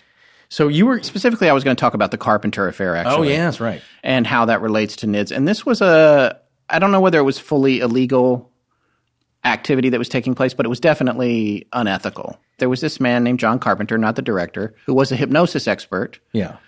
and he worked for MUFON interviewing people who thought that they had had alien abduction experiences. Right. I guess Bigelow wanted to get his hands on this information pretty rapidly whenever it was ascertained. Apparently, what had happened was Carpenter was selling the case files of the people that he had talked to under hypnosis to Bigelow in exchange for $100 a person. Wow. So there were 140 people, so he made $14,000, allegedly. I'm going to say allegedly. Please don't sue us. And No, they, yeah, right. I mean, these are people accusing each other in various forms of communication. Yes. And we weren't there. Carpenter denied that he ever did this, but they found an email that he sent to Bigelow that said, oh. Thanks for the extra money. I really needed it. It was a tough year. So Please delete this email. so remember, when you write it down, it's out there forever. In addition to that, during that time, Bigelow was donating to MUFON hundreds of thousands of dollars. So there was kind of some kind of thing going on there where he was trying to ascertain data as quickly as possible. Pardon the expression, but he wanted to put boots on the ground wherever something that was a red flag was happening. Right. And and to a point, I can understand that because in Bigelow's mind, it's like by the time like, oh, this gets filed and processed and you know, proper interviews were done and and filed. It's a cold case. recorded. Yes, exactly. Yeah. Like with the cameras, he wants to capture it immediately. Go there before the electromagnetic residue fades away. Go there while there's still some evidence left behind and memories are fresh. I get it. He's trying to move as quickly as possible, but also with his using his influence. And of course, you're going to piss some people off because they don't have that, and they are there for different reasons as well. It's like we were mentioning James Carrion, the uh, international director for MUFON, for a while. There was a big tiff there. He wasn't agreeing with the actions of the board of MUFON, who were more in cahoots, he thought, with Bigelow. Right. And what we were talking about here is two different organizations with very different philosophies and approaches to how they want to ascertain the information they're trying to get. One is a corporation, Yeah. and one is a, a organization dedicated to UFO research and theoretically more altruistic ideals in terms of how they acquire stuff. Well, it's it's MUFON's attitude is that we should all know there should be cataloged with the best scientific means in alignment with Bigelow in that respect. We should use the scientific process, catalog these events properly, and maintain a proper database of these sightings, and maybe we can glean something from that. However, they're probably more open. They want to take the information that they're processing and eventually divulge that to the public because that's their stance. We all deserve to know. Right, which is not what Bigelow is after. Bigelow is after the information so that he can build spaceships. well, that's one. I just want to remind No, everyone one that there's aspect, there's yeah. a Bigelow aerospace module attached to the International Space Station right now. Yeah, I'm sure you heard about it. It did make the news as an inflatable pod. I think it's being used mostly for storage right now. Well, it's undergoing a trial. They want to make sure that it's safe. There's no leaks. So yeah, exactly. So for two years, it- the duct tape doesn't go missing on this one. Yeah, they'll periodically be checking it out. And it is inflatable, but it's not like a balloon. It's got It's a special layers to fabric. it. It's Yes, a special kind of fabric, multiple special kinds of fabric that actually theoretically should be able to better absorb space debris, even Ah. microscopic debris, if it's penetrated, because it has these layers of material that would stop something. Right. And It- then you it can gives- make a it- repair. yeah, exactly. It gives more. So It- yeah, it's different than a hard metal surface that could possibly be penetrated by something and then also very difficult to fix. Right. Well, that's interesting because it does tie in with some of the reports I believe that NIDS gave up on. Some of these black triangles might be inflatables, some kind of dirigibles using electromagnetic drives, nuclear propulsion, something Right. different. Which is why they don't make any noise. Yes, but I was thinking though, you, you ever tried to throw a balloon filled with gas? It's because the black triangles are described as just taking off in a second, like it's doing like you know Mach six. Right. So I don't really see how an inflatable can do that with my limited knowledge of physics and aerodynamics. But who knows? That was one theory. I think they kind of moved away from that, but that was they were toying with that at the beginning. That somehow these are maybe some kind of airships using gas and pliable inflatable shapes. Kind of funny that that's what they ended up selling to NASA, making a profit. So it's a real viable company. You can't Right. just be doing. Look, I'm sure he's getting some hotel money here and there. Well, he's- but it's got this thing's got to be supporting itself. He's part of an initiative that is pioneering the relationship between private enterprise and NASA. Yeah, well, Elon Musk is too. So, exactly. yeah. So the thing is, his profile is so much more mysterious and oh, lower Oh, yeah. than, than Musk or No, no, yeah. Bezos or all these other guys who are trying to get into the rocket game, the Right. rocketry game. It's interesting. But whatever the idea behind it is, he was buying this information about alien abductions. He was trying to get access, high speed access to any sort of credible UFO anomalies or sightings. Right, And he's then, buying the ch- he's buying the information and the channels to it. Exactly. And there's a funny thing. Here's something that we found out that you probably didn't know. I imagine there's a cross section of our audience that listens to the granddaddy of all radio podcast broadcasts on paranormal activity, and that's going to be Coast to Coast. AM. Yes, Coast to Coast AM. And it's a great show. And George Knapp, who co wrote The Hunt for the Skinwalker, is a frequent guest host on Coast to Coast. Yeah. But here's something about Coast to Coast that you probably didn't know. It wouldn't exist if it hadn't been for Robert Bigelow. So put that in your head there and let it slosh around a little bit. But he is initially wanted to create a show called something 2000, Space 2000. I can't remember what it was. That's Oh wait, here, Keeping Up with the right here. Paranormal. horrible, horrible. Like Here we go. I'm going to read this quote from Ryan Skinner's website. This paragraph, I just want you guys to listen to this real quick. Skinwalkers in Paradise. Yeah, skinwalkerranch.org.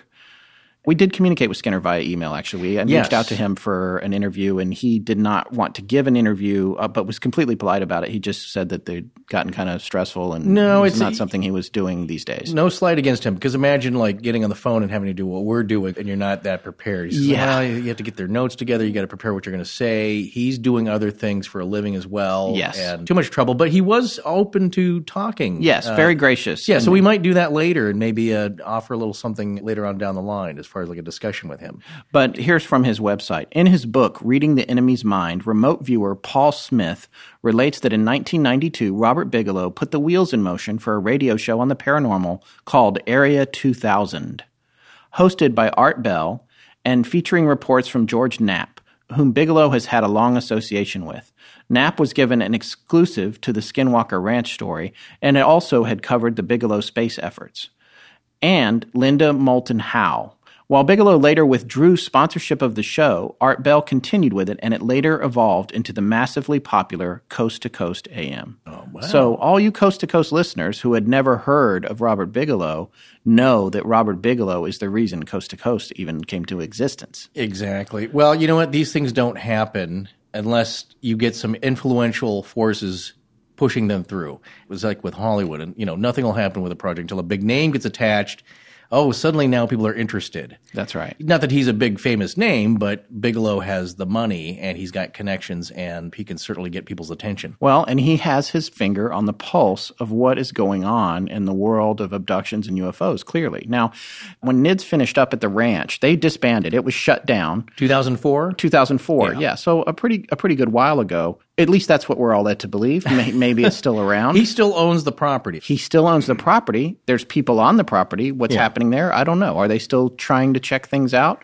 Maybe, maybe not. Right. And this isn't the only ranch that has unusual activity. There's another ranch in far southern Colorado, not too far from the folks that I know that have some property in that area, about 60 or 70 miles away, I think, called the Redding War Ranch. Yeah, tell me about that. I'm not going to go super in depth on it because it's its own story, but the reality is that this ranch had been a place that had similar activity to Skinwalker, not as pronounced, but for a long time, from the I guess from the 50s or 60s through the 80s, you couldn't even go on it. There was no trespassing, even if your cattle wandered onto it, which is How does that, how does that happen? it's Yeah. atypical to Yeah. not allow access to your land if you have a big patch of land like that and there's Right. neighboring properties and it's not all fenced. Yeah. The animals cross over. Of course, that's what I'm saying. How does, how does he keep you from getting it back? Yeah, So, and this ranch apparently has these strange metallic buildings on it, which the owner says, "Hey, I build steel buildings, and these are just deer stands."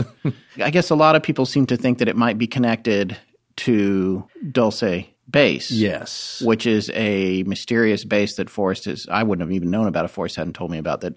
Supposedly has all these underground floors, including a lower floor called Nightmare Hall. Oh, this that one gets real crazy. If you've ever watched uh, the Drew Carey show, remember Ryan Stiles worked at the kind of funky lab, and occasionally there'd be a uh, an octopus chicken of something running Yeah. in the hall. We're not kidding. We've heard stories similar to that. Now, those are seemingly greatly exaggerated, of course, but those are being propagated. So Well- that one's that one is a crazy one. If you uh, heard Bill Birnes' interview, remember UFO Hunters? He had Yes. a very popular show, ran two seasons. They proposed to do Dulce Base, which means sweet in Spanish, I believe. Dul- Dulce. Yeah. But uh, nothing sweet about this place. They were canceled Yes. unexpectedly. And he said, I don't know what happened. We had great ratings. Uh, the show was popular. And suddenly they propose that as the next topic. Word gets up the chain. That's what he thinks is that somebody just Pulled the plug. S canned it. And then, uh, Can't cancel us. We're a podcast. well, please don't come after us No, yeah, yeah. We- By the way, all you have to do is call and say, "Don't do it." We'll be fine with it. we'll be fine with it. We'll find Please other- don't cancel yeah. me. exactly. We will find other means uh, to to do something else. Guess but, who owns the Reading War Ranch now? Guess who owns it? Uh, Mr. Bigelow. no, Oh. The Utes. Oh, really? Oh, Yeah. well, maybe they'll So- they'll get the resort going again. Well, I'm just there's a lot of connections, but I Yeah. mean they're all through that area.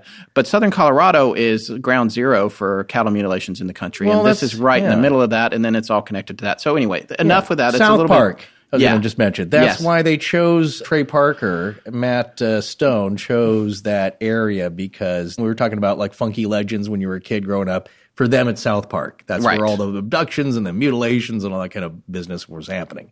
I just want to come back to the Carpenter affair briefly here. We have a, a document that one of the ARC members put together, and I wanted to read some of the stuff that's in here. While Carpenter acknowledged he was provided cash from Bigelow on multiple occasions and that he delivered abductee information to Bigelow, Carpenter denied that any of his former clients were hurt in any way. Additional remarks of potential interest from Carpenter included stating that other researchers of alien abduction were approached with the same proposal as he, and that some of them may have also shared their data. So Gary Hart is the one that really started to look into all of this stuff that we mentioned earlier. He's an investigative journalist, correct? Yeah. Hart stated that he had supplied MUFON with raw evidence so they could do their own investigation, talk to the witnesses, and make a timeline, etc. He said that he felt it was their job to investigate it and not his, and that they were in a position to uphold their own ethics policy. Hart explained, quote, immediately after filing my MUFON complaint, I was told in no uncertain terms that MUFON had no intention of taking the complaint seriously and actually doing an investigation. So I investigated the case further and made a proper report complaint to the state licensing board. He really went after this because he felt that there was unethical behavior and improprieties. Well, and, it's you know, people's medical information to a degree. yeah, there was a particular abductee whose name is mentioned. I'm not going to mention it here, but who I guess was all wrapped up in this, and she was, you know, devastated that the information from her hypnosis oh. sessions with Carpenter was shared Yeah. with someone she didn't even know, much less this reclusive Howard Hughes type billionaire Right. who is obsessed with alien abductions. And by the way, Yeah. Hart also seemed to think that Bigelow might be a pawn of the government and not even know it. So, Yeah, of there- course, that's- let's talk about Howard Hughes. I read his autobiography. Yeah. uh, there's a lot of fascinating stuff about him. He routinely worked to develop things for the government in secret, including the Glomar Explorer, which was a ship that was supposed to look like a drilling vessel, and Right. when in reality it was built to secretly recover a submarine from the bottom of the ocean floor. Ah.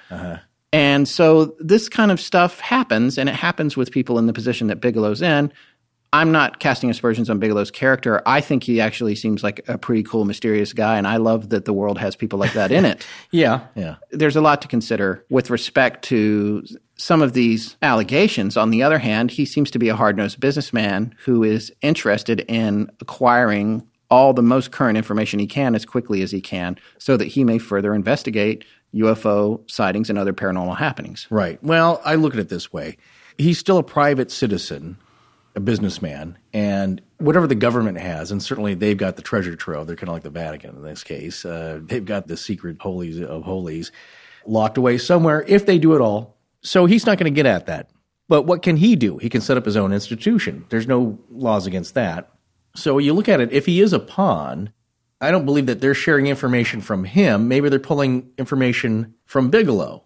Yeah. On the other hand, I'm guessing they have their own information Right. and a lot longer than he has. Well, they certainly could swoop in and get a ranch if they wanted it. It would. Yeah, I mean, they could still take it with eminent domain. Exactly. and just take it. Right. And, and They already took it from the Utes anyway. exactly. So- well, another thing that John Alexander said, because he was asked in the interview, do you think that there's been any military or government meddling, any kind of collusion involved? And he said, well, no. Why would they care? Why would You they know? care? It's a good point because do they care about people's hypnosis sessions?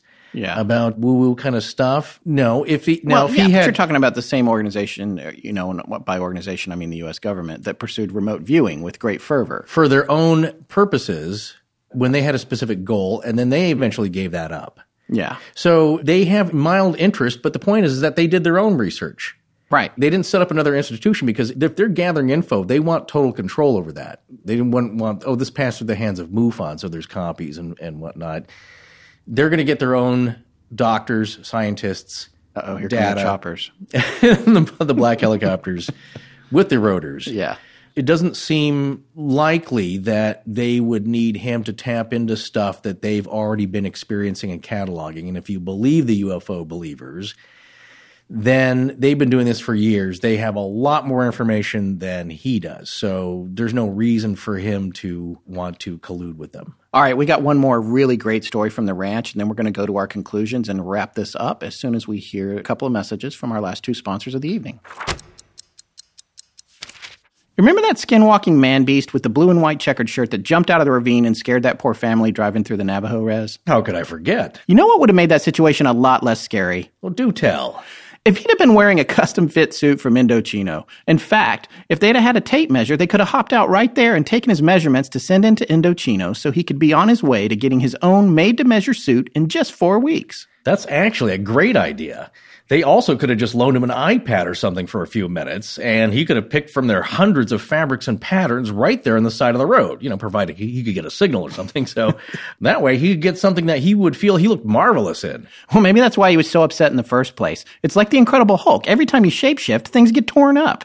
He probably just wanted a decent new outfit. How excited would he have been to pick his customizations out? I feel like he might have gone with the old fashioned wider lapels. You're right. and of course, a monogram that says, I skinwalk. well, every man looks better in a suit, Scott. Even a skinwalker. That's so true. Indochino is one of the largest made to measure menswear brands, and they're making it easy to get great fitting, high quality suits and shirts at an incredible price. Visit Indochino.com or drop by one of their nine North American showrooms. Once you submit your body measurements, and be sure to be in your human form when taking these, you can kick back, relax, and get ready to step into the best, most stylish suit you've ever worn in just four weeks. Today, our listeners, including skinwalkers, get any premium Indochino suit for just $389 at Indochino.com when entering the code LEGENDS at checkout. That's 50% off the regular price for a made to measure premium suit. Plus, shipping is free and your satisfaction is guaranteed or your money back. That's Indochino.com. Promo code LEGENDS for any premium suit for just $389 and free shipping. You'll never have to worry about badly fitting suits or expensive trips to the tailor again. Get ready to look like a million bucks. You know, the older I get, the more quality becomes a priority in my life o- over quantity. Oh, I know what you mean. You know, when I was a younger lad, I just wanted stuff, all kinds of stuff. Yeah, because when you're a kid, it's all about how much of something, right? But now I just want it to be good, which is why I'm such a huge fan of Blue Apron. Well, absolutely. We've talked about how Blue Apron's mission is to make incredible home cooking accessible to anyone, really. And by anyone, they mean people like Forrest and I. That's true. We just love it. The meals come out great. It's a lot of fun to make the recipes, and anyone can do it. Not only that, but I just feel good about what I'm eating. Their seafood is sustainably sourced under standards developed in partnership with the Monterey Bay Aquarium Seafood Watch. Beef, chicken, and pork comes from responsibly raised animals. So this is a quality product brought right to your home. Blue Apron can be delivered to 99% of the continental US, and Blue Apron ships the exact amount of each ingredient required for a recipe. You won't fill your cabinets with a bunch of spices you'll never use again. So, as Scott mentioned, for less than $10 per meal, Blue Apron delivers seasonal recipes along with pre portioned ingredients to make delicious, home cooked meals. Whether it's Japanese ramen noodles, wild caught Alaskan salmon, or heirloom tomatoes, Blue Apron is bringing you the best. There's no weekly commitment, so you only get deliveries when you want them. It's so easy and fun to make. My son helps me all the time. He loves it. Each meal can be prepared in about 40 minutes or less. Take it from Scott and I, this is a wonderful service. Check out this week's menu and get your first three meals free with free shipping by going to blueapron.com slash astonishing. You'll love how good it feels and tastes to create incredible home cooked meals with Blue Apron, so don't wait. That's blueapron.com slash astonishing. Blue Apron, a better way to cook. We're back. Okay. I want to tell one of my favorite stories from the ranch. And I got this one from Hunt for the Skinwalker, which is the book that we've mentioned numerous times. In this story, it starts with an investigator who is unnamed. And there are some people online who are pretty sure they know who it is, but they continue to protect whoever this person is. And he goes in the book by the pseudonym Jim. Yeah. And he was one of the most prominent investigators that was working at the ranch, Working for NIDS? working for NIDS Yeah. under Bigelow after the Shermans had moved away, but Terry was still coming there daily to Right. supervise it.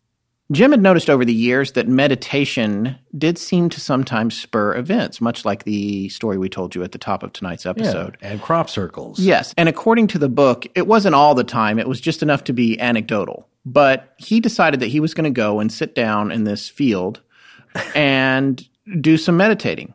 So, which I think at this particular ranch takes cojones. you don't know what you're going to get. you don't know what you're going to get. So he sits down, he does some meditating, nothing happens. I think he meditated for like an hour or something like that. Yeah. The next day, he comes back with another investigator named Mike. I'm not sure these are real names with either one of these two guys, but they both worked for NIDS. They're both scientists. One of them's probably a physicist. Who knows? The guys go down to where Jim had meditated before, and they decide they're going to observe from a safe distance that area that night and just see if they see anything. They've got a camera, they're setting up gear. They're already, as scientists are, want to be able to measure anything that might occur. As they're settling down, they notice down in the area, very close to where Jim meditated, in fact, the exact spot where he meditated the day before, Yeah. there's a little yellow light.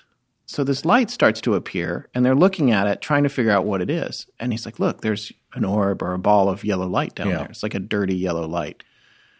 And they can't figure out what it is. So Jim is looking at it through the binoculars. Mike is next to him, and they're trying to ascertain what's happening. And then he notices that this light is expanding, This is in the evening. It's dark, right? Yes. Yes. and it's getting bigger and bigger. And he starts describing it to Mike. He's like, No, it's getting larger. It's getting much, much larger. And then he starts to really freak out. And Mike's like, What? What's going on? He goes, It's not a ball. It's not a ball at all. It's some kind of tunnel. It's turning into like a tube or a tunnel of some kind. It's off the ground. It's not on the ground. It's a few feet above the ground, like it's floating. And I can see that it's a tunnel. Wait, the Terminator? well, no, no, you, Yeah. you laugh, but Yeah. it's, that's a little similar. Yeah, well, that was a sphere, wasn't it? It was. It was Yeah. a ball, and then remember it widened to take out some chain link fence in the original and a little bit of pavement. Yes. Continue. Okay, so. I, for this part of this, I want to um, read this little section from Hunt for the Skinwalker. Jim looked carefully at the light below. It had now expanded to more than two feet. Something that big should definitely register on his film. Oh my god, Mike said suddenly, thoroughly frightened. There's a black creature climbing out. I can, I can see his head. Jim felt alarm. His companion was plainly bordering on panic. It has no face, whispered Mike. Oh my god, it, it, it just climbed out. Jim rubbed his eyes and shook his head. All he could see was a dirty yellow light, now about four feet in diameter, a hundred feet below him. Why couldn't he see what Mike was seeing? Suddenly it dawned on him the binoculars. He motioned for Mike to hand them to him, but not before increasing the time exposure on the camera to 90 seconds. Mike ignored him. It's on the ground, he said. Oh my god, it walked away. So, Something. Uh, Something is going on here, and I had Jim and Mike backwards there. Mike had the binoculars, not Jim. Right. It doesn't matter. Doesn't They're matter. Not even real names. But Right. point is, they watched this ball of light turn into a tube, and then a black, faceless creature jumped out of it onto the ground and walked away, and then the tube closed up. Where's he going? And on top of that, it Yeah. happened right above the spot where Jim had meditated the day before. okay, that's interesting. Yeah. And this is kind of where I'm going to start getting into my conclusions, if that's okay with you. Perfectly fine. We've seen that there's the portals. Terry has seen the portals, the orange window that opens up and the black craft flies out of it, or he sees sky through it. Yes, people have reported that. Blue sky, which, thinking about it, it's like, is that our blue sky? Is that the blue sky of another dimension? Right. Yeah. Well, I think he saw it at night. Right. Is that uh, is something lighting up It's so bright like the sun? It's illumin- It's hard to imagine. It's hard to picture. But the idea, though, is that you're looking at something that's not usually there. It's crazy. And I guess when I try to think about what is going on at Skinwalker Ranch, and for me, it is further validated as actual events happening by the fact that Bigelow purchased it and tried to study it. It's Yeah. just not something that you would spend time and money on if it was all a bunch of hooey. The one debunker line would be like, well, they were all mistaken. This is all natural phenomenon that the average person doesn't know what they're talking about. Okay, well, these are not average people. These are scientists. Right. These are PhDs. Exactly. Authorities in the field of paranormal research, or at least people who have skills, academic skills. Okay. So it's not just a bunch of enthusiasts out there with their night vision goggles observing these things and taking note and trying to do it as scientifically as they can. So to say that they don't know what they're talking about or don't know what they saw doesn't hold water for me. Well, I have a couple of theories about it. And the thing that freaks me out the most is the possibility of what is referred to as a traversable wormhole, which is a Yeah. connection from one dimension to another that theoretically could exist. Well, theoretical physicists take wormholes very seriously. Yes, they do. And apparently Robert Bigelow does too. It's not like you can throw a net over a wormhole, but Yeah. you can possibly draw some kind of conclusions about the fact that they're appearing in the same place over and over Right. at this ranch. Well, they're partially observable, but let me ask you this. I don't think anything turned up on that film, did it? No, it didn't. Yeah. Just a little light. Yeah. So That's inconclusive. I- Exactly. again, inconclusive. I feel like something is controlling a gateway on that land and has been for thousands of years, or you wouldn't have all the Ute lore. And I think that whatever it is, it is aware of us. It is capable of being a trickster for us. Right.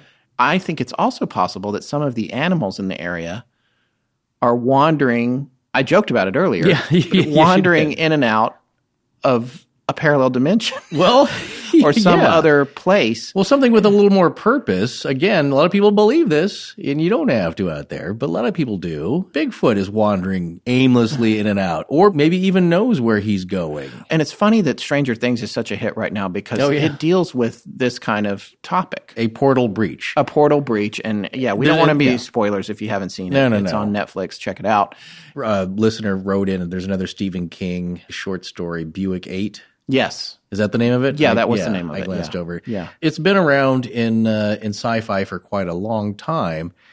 Obviously, look, if you take all these things as being observed and noted by rational people who are used to seeing like this, they're not freaking out. It's not the planet Venus. They're taking notes on, on exactly what they're seeing. It's so varied that I believe that there's a bunch of different things going on. And, and going to your point, some of it could be random, like animals Yeah, what if- wandering in, animals coming back later, different. yeah. Well, it's like these giant wolves. Maybe they come from another planet. Well, yeah, Or yeah, another place. another another place, another dimension, as the uh, the Anasazi. The belief that this portal was not another place out in the heavens, out at you know Alpha Centauri somewhere, is that it was here overlapped with our own world, just a millimeter away, a frequency away. But here, so it could be accessible. But again, it's a journey. You're not being shot Star Trek wise through a wormhole and you pop out in another galaxy. It's very close. It's, it also reminds me of uh, Australian Aboriginal customs and their very fascinating ways of belief, and that they believe that there's a dream time, that there is an overlay of another reality on top of this. And they, like the the uh, ethnologist would be talking to them. They say, like, well, it's over by that tree over there. Just, I don't see a tree. It's like, no, no, mate, that's dream time. There's a tree over there. They had it all mapped out. Right. To native peoples, these are very common beliefs and ideas, not all that strange. Getting back to these animals, like you were saying before, like maybe they wander out and they've been altered Right. who knows? There's an endless possibility of combinations. And as we've seen from these stories, an endless combination of different types of creatures going on. But one thing I kind of wanted to mention before I forget was the incident that Gwen saw, because I take little bits of information here and there and try and piece something together, what's going on. And to your idea that this is some kind of weirdo theme park of sorts for various dimensions. Yeah, it's a, it could be a tourist. It could be you know like south of the border in South Carolina. Everybody gets a comes back and they get a bump sticker. I, you know, I, I, Pop- I, I visited the next dimension at Skinwalker Ranch. I was at Papas and Beer in the eleventh dimension. Yeah. you're talking about the ugly uh, Alpha Centurions or the reticulans. Yeah, the ugly Zeta Reticuli. Zeta Because, you know, just like we're the ugly Americans, we go over Yeah. to take a picture of us pushing over the Leaning Tower of Pisa. Yeah, they come over here instead of cow tipping, they're turning them inside out and coring them. But it, it- but you know, messing up people's equipment and stuff, and probably leaving some kind of trash. Although Yeah, we would love very, to get some of that. Uh, Zaphod Beeblebrox kind of. Yeah, it is. You know. It's it's crazy sounding, but that one instance that Gwen had mentioned, and you probably know a little. You're more fresher to this story, but I love this one as well. She saw that it was a trailer looking. We were talking about the large, big refrigerator type yes. craft.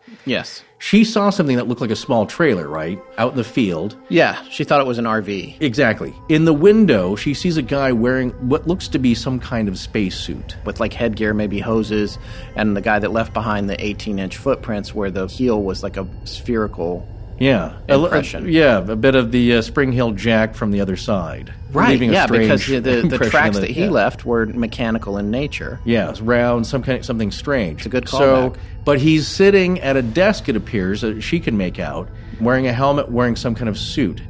So is he a scientist from the other side studying what's going on here. Yeah. He's sitting at a desk. It sounds like he's doing work. He sounds like he's also taking readings. Like, oh well, there was the uh, the half man, half wolf hybrid beast Right. just appeared at at this certain time. So there's so many things going on here, but you can only wonder: is there some intelligence on the other side? Well, there has to be because of the way that these things interact. Right. These very well educated people and trained scientifically, there is something messing with us that it can think. Well, and sentient and smart and precognizant. One of the most important takeaways, I think, from our coverage of the Skinwalker Ranch, which is this is something that Marie said in the Astonishing Research Corps, is that orbs are jerks, well, they, yeah. especially the blue ones. Well, they- well, no, yeah. I don't know. The orange ones melted the dog, so Or- No, I thought that was a blue Oh, one. was that a with the- blue with one a too? swirling blue liquid in it? Yeah. that world just operates as it does. Things eat each other. You know the uh, It's the, in the my giant nature. yeah the the giant dire wolf is going to grab try and grab a calf after he hypnotizes you.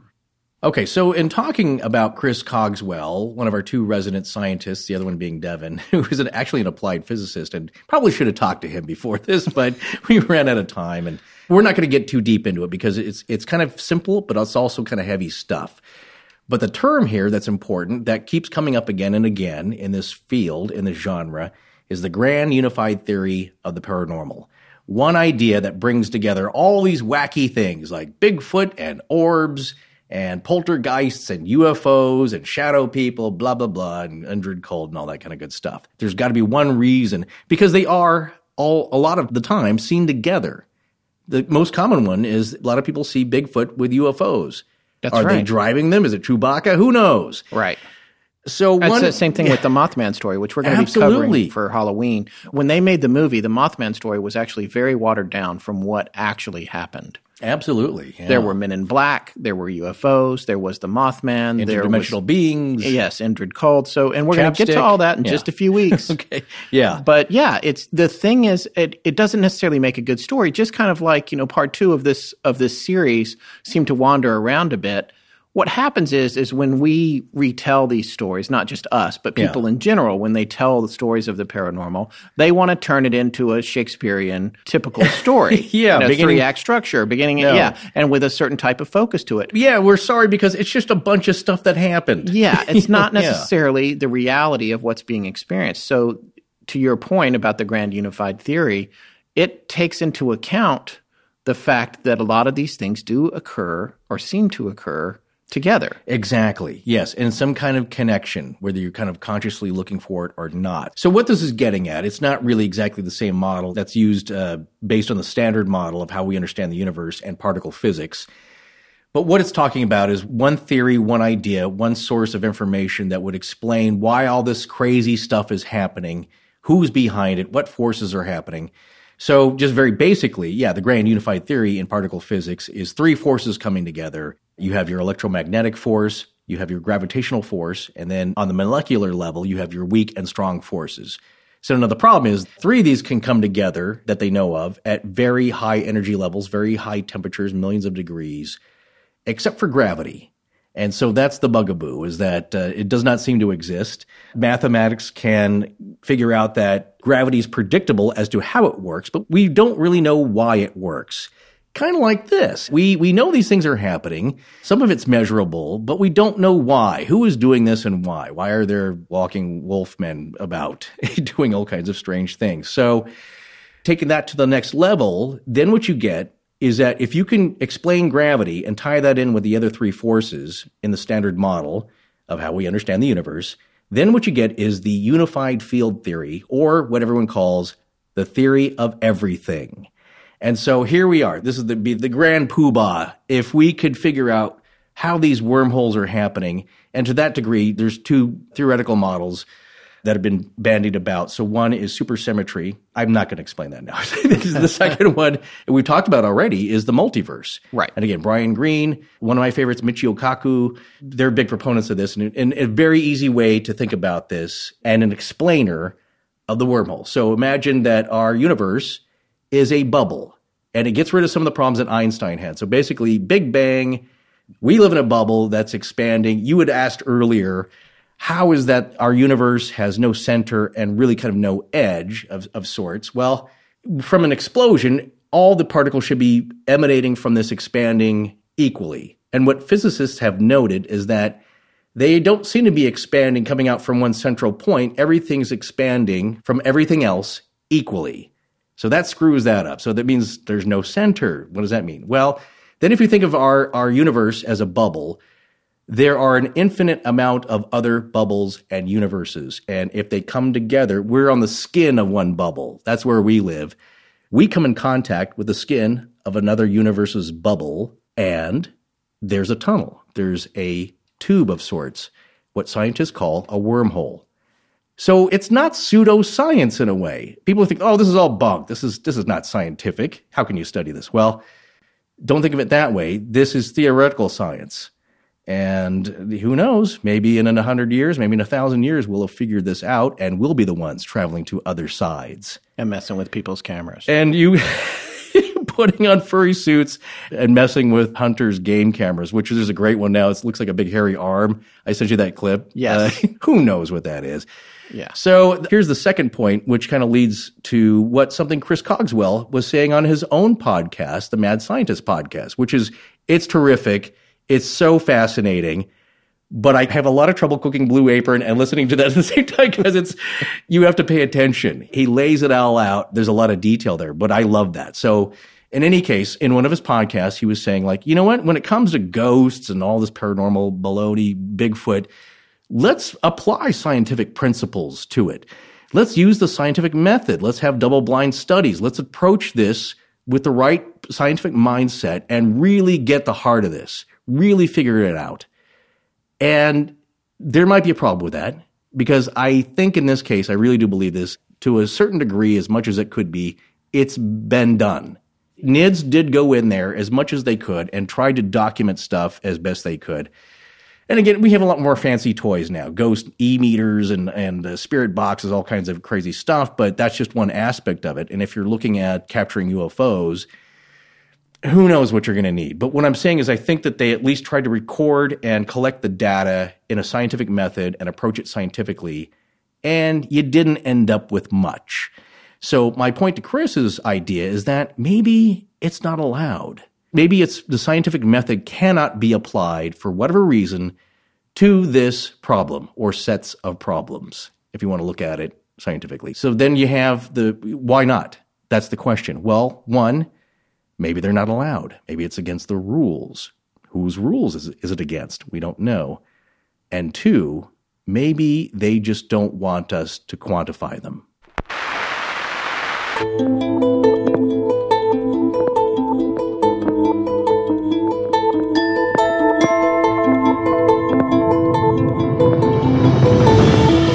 Well, that's going to wrap it up for tonight. We'd like to thank our sponsors, The Great Courses Plus, Stamps.com, Indochino, and Blue Apron. You can now find easy links to all of their offers at astonishinglegends.com slash sponsors. Next week is a dark week for us, but we'll be back the week after that with a new show. Our show is edited by Sarah Voorhees, and the theme is by Judson Crane. Sound design is by Ryan McCullough. Special thanks to the ARC and its lead researcher, Tess Feifel. But most importantly, we want to thank our listeners. You can find us online at astonishinglegends.com, as well as Facebook, Patreon, Twitter, Tumblr, Google, and Instagram. Copyright Scott Philbrook and Forrest Burgess.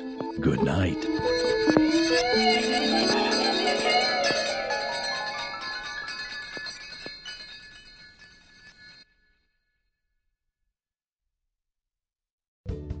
Your Total Wine and More store is ready to serve you with our always low prices on an incredible 8,000 wines and 2,500 beers. Want it today? Try our same day delivery or contactless curbside pickup at TotalWine.com. Whether you're grabbing your favorite beer or pouring a glass to enjoy an evening on the deck, Total Wine and More has you covered. Visit any of our 12 stores in Northern Virginia